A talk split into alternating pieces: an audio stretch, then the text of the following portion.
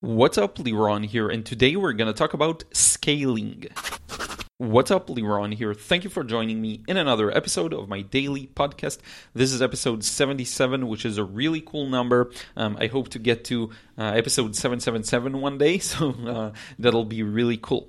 But today we're to talk about scaling, and I'm not talking about uh, the type of scaling of climbing over uh, wall or a mountain. I'm talking about scaling the size of our paintings. So today I worked on the small painting of the Spider-Man into the Spider-Verse uh, scene that I want to paint large. But first, what I did was this small uh, scale painting. Now, the reason I do those kinds of small scale paintings is to um, I guess figure out what technique or method I'm going to use for the final painting.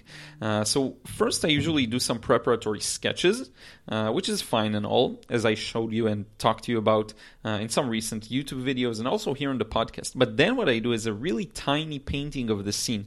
And this teaches me uh, what parts of the paper I want to keep white, for example, or where it should be darker and where it should be lighter. What are the uh, the paints I'm going to use and how I'm going to glaze and cover the paper up.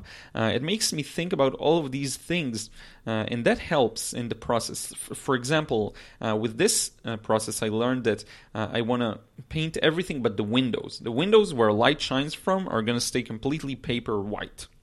And then uh, I want to cover the walls, everything together with the figures, do a lot of wet and wet of the reds of the Spider Man suits and the blues as well.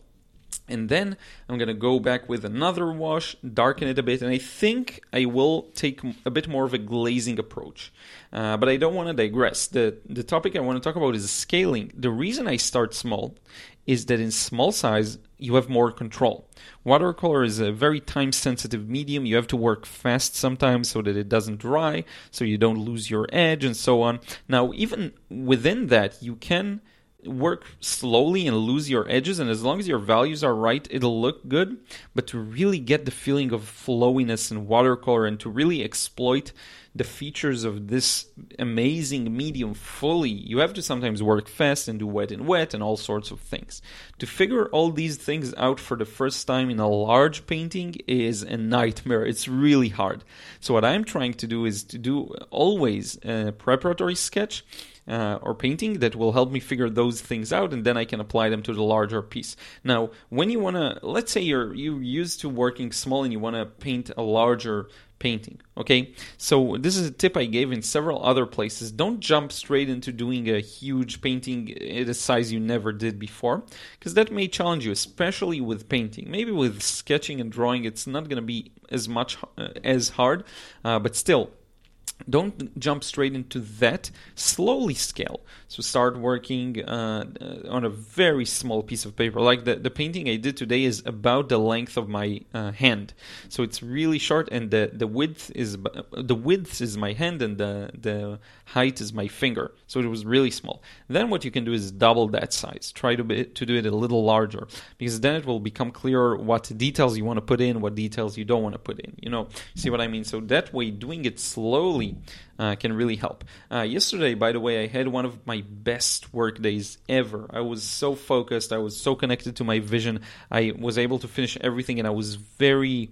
Um, very time and work oriented. I was able to schedule things properly and to uh, to start the clock, see how long it takes me to finish something, then move on to the next one. It was one of those really rare days. Today was less of that, but still pretty good uh, and I'm happy about it. And I'm sorry I didn't update you yesterday, I believe. Uh, the, because I was working on so many things and I finished everything, but I didn't make it with the podcast episode.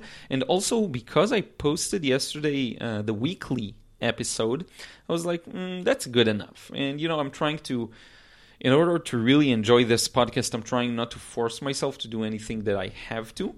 Uh, that I don't have to. Sorry. So uh, if I want to feel real freedom, I have to. Like with YouTube, uh, in some ways I feel less free than here because YouTube it's three videos a week, no matter what, come hell or high water. I've been keeping up with that schedule for the longest time. I took a break when I was in, was in the U.S. Uh, but but for the most part, I really uh, stuck to it in the last two or three years now. Um, and here I allow myself a little more freedom because it's daily. So one day here or there, it's fine. Uh, and if you're just joining, you have tons of episodes to listen to. So it's like okay. Um, so in any case, yeah, I hope you enjoyed this one. Let me know your thoughts. Uh, you can send me a message on Instagram and let me know. Uh, a few people have sent me messages, uh, which is really uh, nice to hear from you. I'm really always curious to hear feedback because that helps me improve my content. If I know what matters to you and what you care about, then I can better address it in my future posts and, and content. Uh, so, in any case, I want to thank you so much for tuning in.